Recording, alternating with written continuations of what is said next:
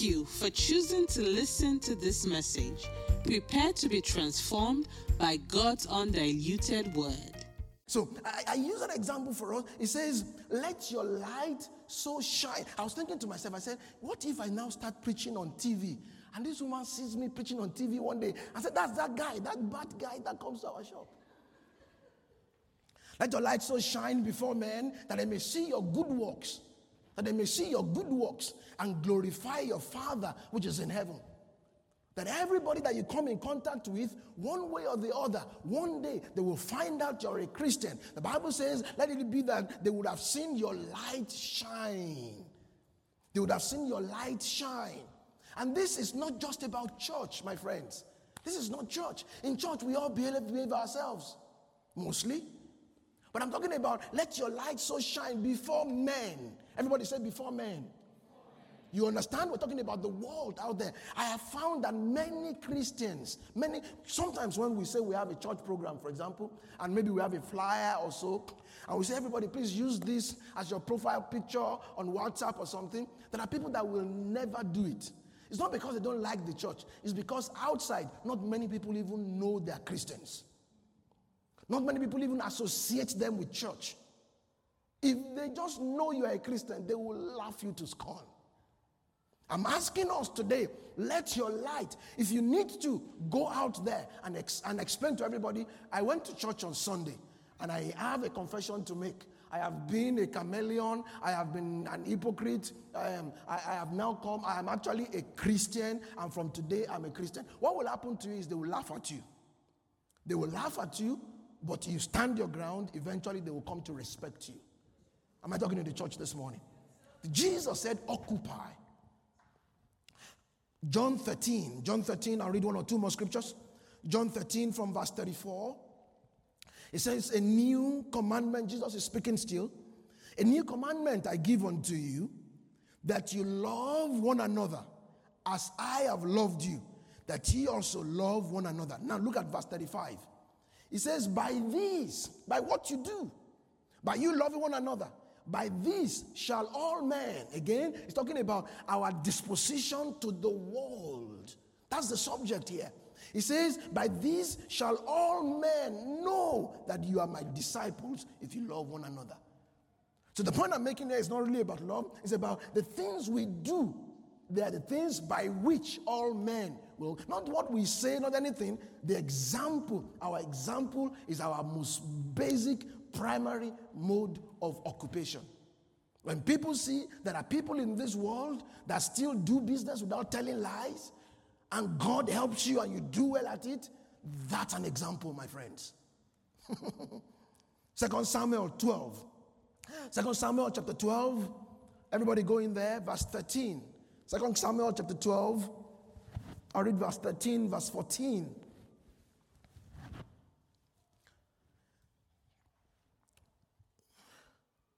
And David, everybody there, Second Samuel 12, from verse 13. Bible this was after David as the king, as the person that people knew as the prophet of God, as the person that was supposed to be occupying at that time. After he had committed adultery with Bathsheba and he had killed the husband, and he was now in repentance, Nathan was now speaking to David. Verse 13. And David said to Nathan, I have sinned against the Lord. And then Nathan said unto David, The Lord also has put away your sin. Thou shalt not die. What Nathan was saying to David is, the, the part of your sin that you sinned against God. That's the easy one. God is merciful. God will forgive you. He says, God also, He has put away your sin. If He didn't put away your sin, you should have died. You killed a man. You should have died, but you will not die. So the, the, the, the, the most impactful part of this is not your sin against God. David was saying, I've sinned against God. Nathan said, No, no, no, no, that's not the biggest problem. That one, God has put it away, you will not die. But you know the one that is a big problem? Verse 14. He said, How be it? That's a but. I mean, when the prophet of God tells you, you shall not die, you don't want to hear a but after that. You want to hear full stop right there. The prophet said, Albeit, because by this deed you have given great occasion to the enemies of the Lord to blaspheme. I don't know if you understand the scripture here. God is saying, What you did against me is not even the biggest, I can forgive that.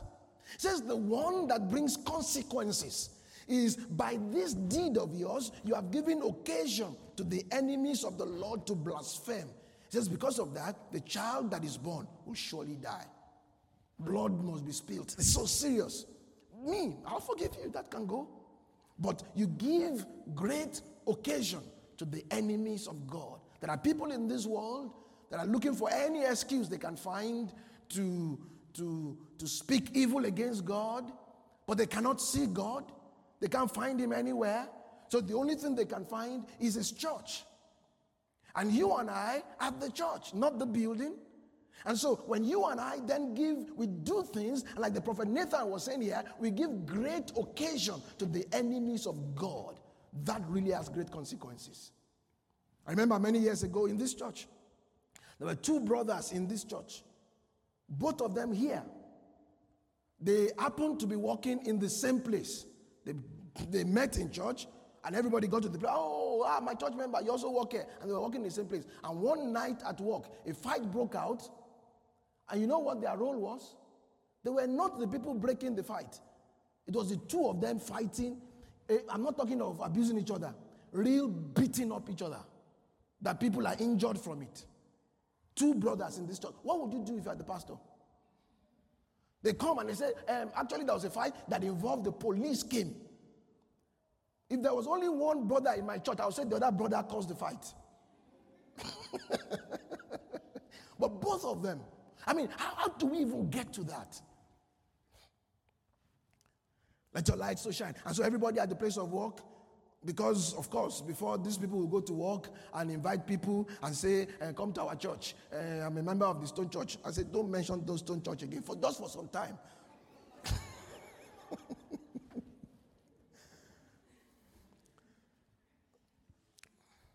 You know, we claim our rights, but I want you, when you think about your right, think about the kingdom versus your right. Your right. Like I was talking about that woman at Netto, my right. You can't just do this. But our rights, when we put it side by side, the kingdom. I think we were having some discussion at the discipleship class this morning, um, a little bit around dressing, but generally speaking, there should be no difference about how you we come to church and what we do out there. And actually, if you think about it, out there, here, we understand you, that that's just you. We know you, that you love Jesus. If anything, out there in the world is where the, the, the, the standard needs to be more, even more stringent. Because out there, you're an ambassador.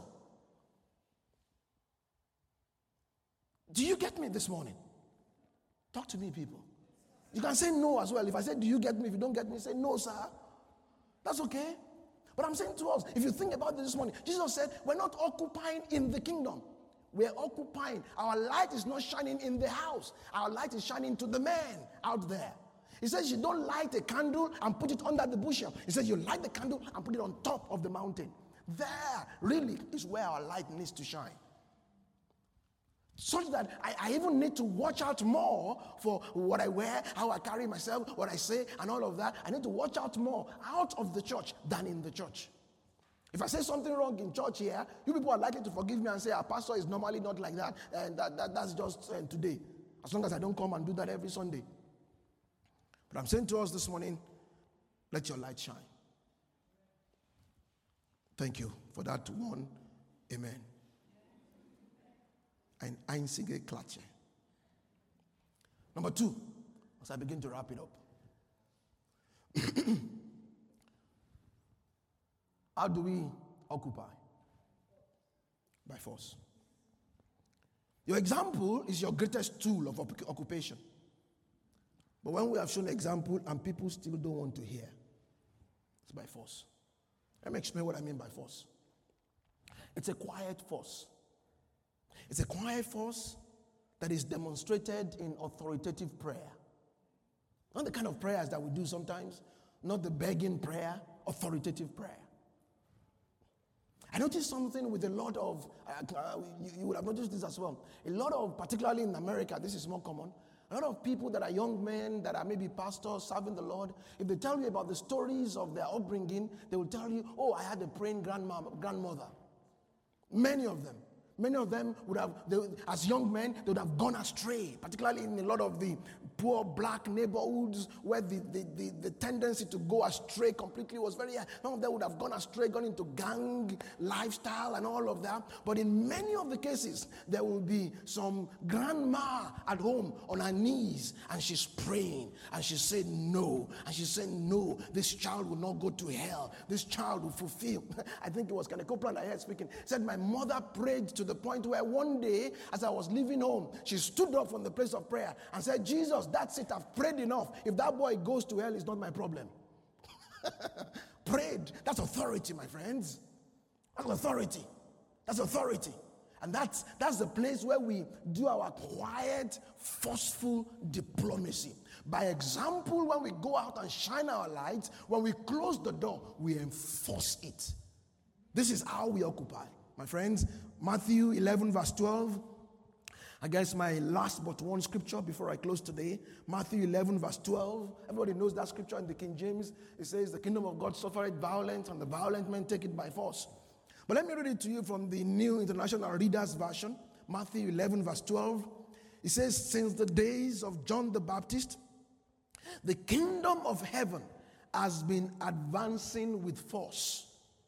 It has been advancing with force, and forceful people are taking hold of it. It is advancing with force.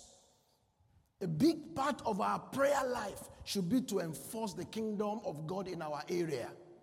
How many of you spend time in prayer alone at home, praying for this city and say, Oh God, for example, if they bring a new they bring a new a new nightclub to your to your area and it begins to draw young people into iniquity upon iniquity and all that and you just say don't mind them look at that no, we can go into the place of prayer and say, I refuse to have this on my street.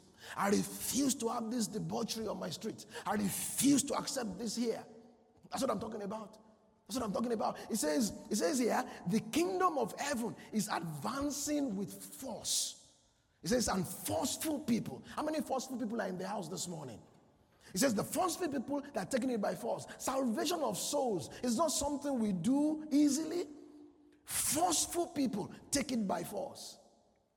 When elections come, I'm talking practical things right here. When elections come in this country, how many of us take time to pray for it?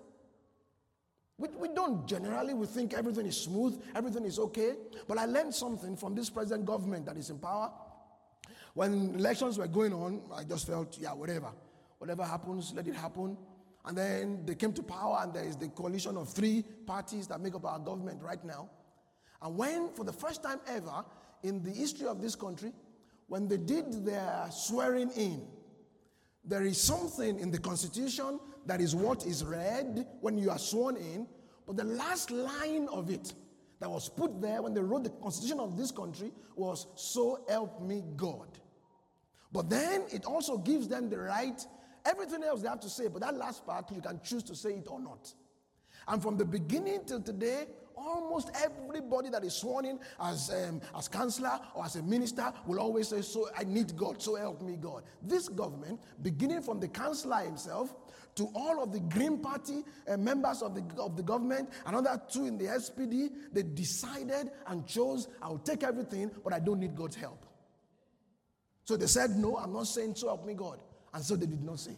Somebody will say that's a small thing, it's just symbolic, it doesn't matter. It shows the heart of man. What makes somebody, will he kill you? What makes somebody decide, so don't help me, God? uh, and I'm saying to us, we're Christians, we live in this country, we must enforce our kingdom on things that are political. The salvation of men does not happen easily, the change in politics does not happen easily. Um, if there is evil in the land, like corona, is evil. Evil.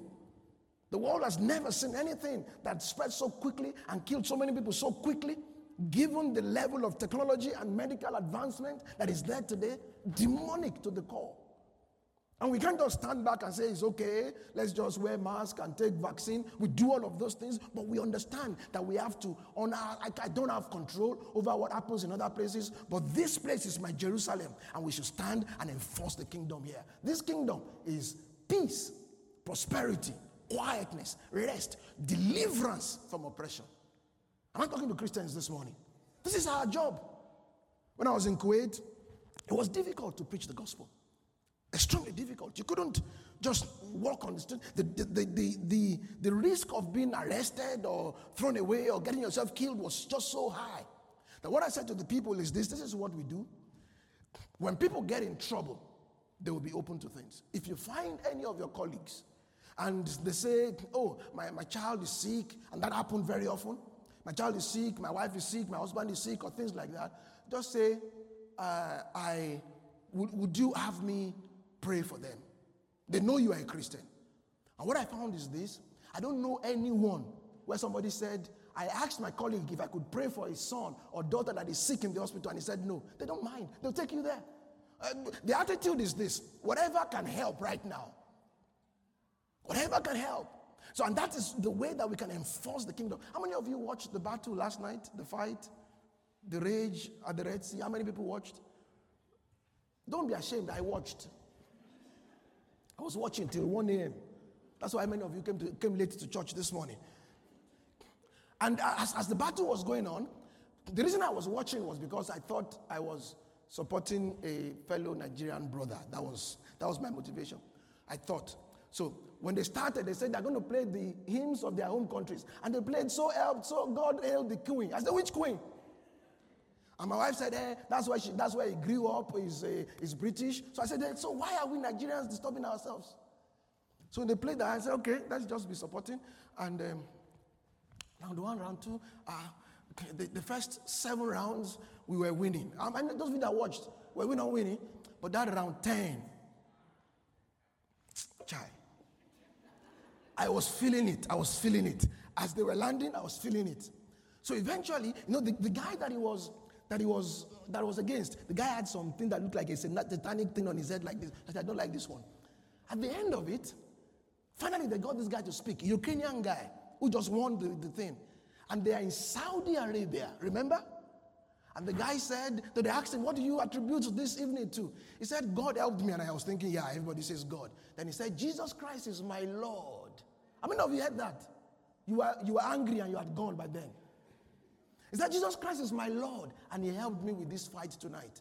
And I remember around that eighth, ninth round, that fight turned around. And the guy said, Jesus Christ is my Lord. So I said to my wife, I said, let's not deceive by ourselves. Who is my real brother among these two? the, I mean, the guy is in Saudi Arabia and he stays on the pulpit there and he says, pulpit, ring, pulpit. and he said, he said, Jesus, he was not mincing words. He didn't say God. He said, Jesus Christ is my Lord, and he has helped me tonight. And I said, That's my brother. We won tonight. We won tonight. I said, First of all, that one is not even a Nigerian. They're singing um, British hymn. He's not a Nigerian. This one is my real brother. We're citizens of heaven. Then I said to my wife, I said, Look, Look at the way that guy looked with that thing on his head. If I meet him on the street, I would think he's just some satanic guy. But this guy is loving Jesus. How many of you here will say Jesus on the uh, with the microphone in Saudi Arabia? You say, eh, eh. but this guy is bold enough and he says what he's saying there. How did I even get to that story now? I don't even know how I got there anymore. But whatever, let's ramp up. Let's ramp up. The doings of God they are motivated by his love for us, but they are for the purpose of the kingdom. When God does anything in your life, He gives you something. Remember the scripture we read? This kingdom is not about meat and drink. This kingdom is not about finances, things. So, anytime God does something for you in that arena, there is another end game. Oh, I wish I had time to deal on this point properly, but may God teach it to every one of us. God gives us meat. God gives us to drink. God gives us clothes to put on. God gives us cars to drive, houses to live in. He gives us all that. And then he turns back and says, The kingdom is not about all of that. Because there is always the end game, the purpose of those things. So I'm saying that God is his love for us makes him do things for us, but there is always a kingdom purpose. So you, you got a promotion, you got a job, you came a boss, you moved to a new company, or you came to Berlin, you're all of those things, there is a kingdom purpose for your life. Those of you that are students in school, you got, a, you got good grades in school, um, you enter university, you study, you do whatever. There is a purpose, there's a kingdom purpose. I want us to remember today there's an occupation purpose for it. God takes care of us. I'm wrapping up. God takes care of us, but never forget that we work for Him, not vice versa. We work for Him. Not if, you know, we always come, hey, God do this for me, God do that for me, God do that for me, God take care of this for me, God. I, don't forget, He is the employer. We are the employees. We serve at the pleasure of our God. You see these people that work at the White House, for example, they, they, they, will never open their mouth and criticize the president. Even when they disagree, you just let them say, We serve at the pleasure of the president. We serve. If, if you don't agree anymore, get out of there. As long as you are there, we serve at the pleasure. That's what it is here. There is a kingdom purpose for your presence in Berlin. Somebody needs you. There is somebody, I can say to every one of us, there is at least somebody in this city whose eternal destination depends on you. There's a kingdom plan that includes you and somebody where you occupy and establish the kingdom in somebody's life. One way or the other, somewhere, they'll cross your path. You could be on a train one evening, and there's somebody on their way to go kill themselves. They've had enough of life. And the Holy Spirit, who is the, who is the one running this kingdom, righteousness, peace, joy, and the Holy Ghost, the one running this kingdom says to you, just give a word of encouragement. Kingdom purpose, my friends. Occupy till I come. But if you're these people, we're consumed with ourselves, we're not thinking, we don't even understand why we're here. Remember, that's our subject. Why are we here? It's to occupy. Somebody somewhere, lives depend on you. This is my final point, and then I'll read one scripture on it. Then I'll let you go. A saved soul never finds satisfaction in things, only in kingdom purpose. If you are saved, if you accepted Jesus as your Lord, you love Him, like I believe is our drive in these days in our church, to get everybody to love Him. You've given your life to Jesus, you can never be satisfied with things. The only thing that will really satisfy you is kingdom purpose. Let me read my last scripture, 1 Corinthians 7. Everybody turn there. Let's just read it together. Have I been long today? Talk to me. Have I been long today? Like that? Okay. I will not be long next week. 1 Corinthians 7, verse 29. But where are you going? Where are you going?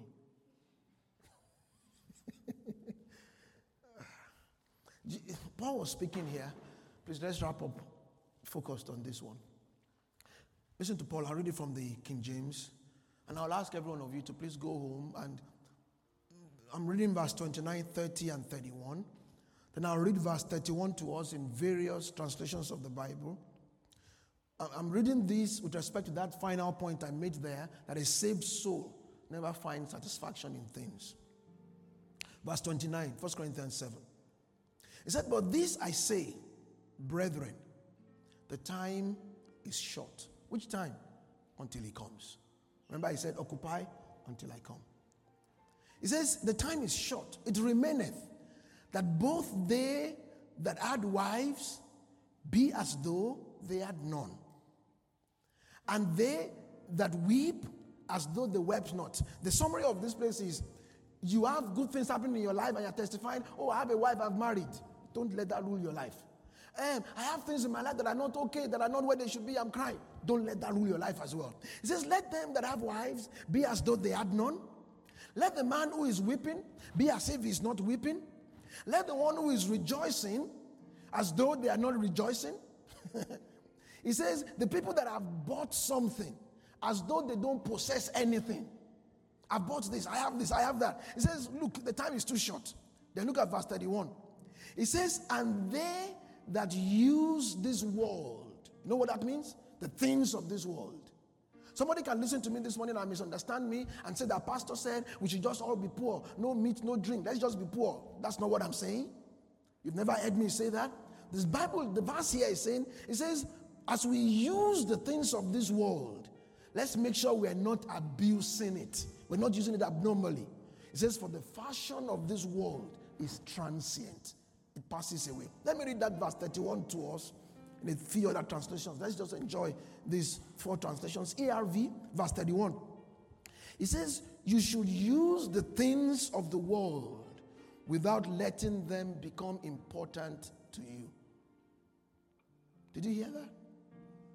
So have all the money you want to have, have possess everything you want to possess in this world. It says use them. The, the King James says without abusing them. To abuse them, it says they become important to you. NIV. Actually, it's a difficult thing to do. I can tell you that.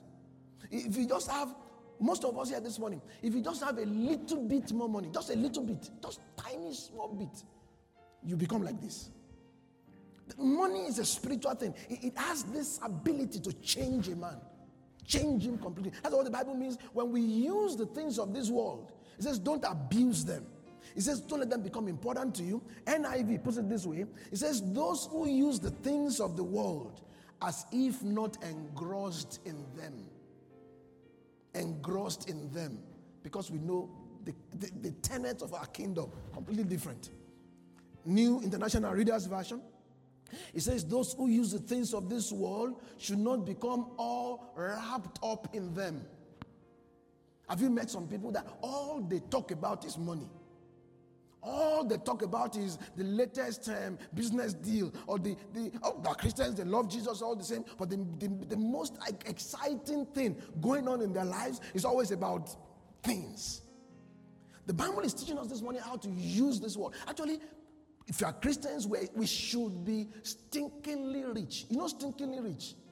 The kind of money you have that your money is smelling to your neighbor. You know, recently, sometime last year, there was an accident here in Berlin where a car um, hit a child and the child died, and it became a very big issue um, in the news and all of that. But I noticed something. There was a lot of discussion about the type of car. Eh, eh, all these people driving Jeep, eh, eh, eh, Geländewagen, they braucht ein Geländewagen. And I'm saying, will the child not have died if it was not a Geländewagen?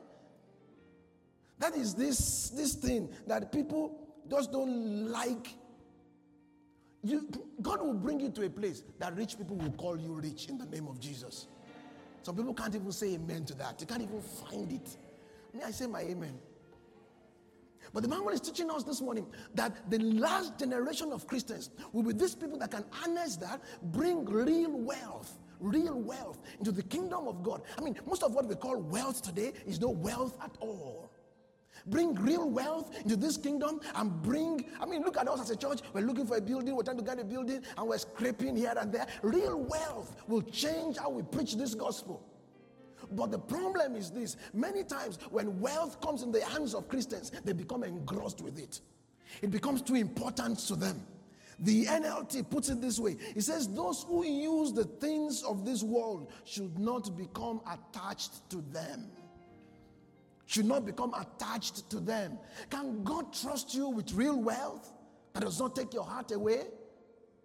That you still understand that every blessing of God in our lives is for the purpose and the reason why we are here to occupy until He comes. Did you understand me this morning? I think I went long enough. Let's rise up and just sing Him a song as we close. Thank you for listening to this message. Please hit the subscribe button to be notified of new episodes. For questions, please send an email to Pastor Mo at thestonechurchberlin.com. God bless you.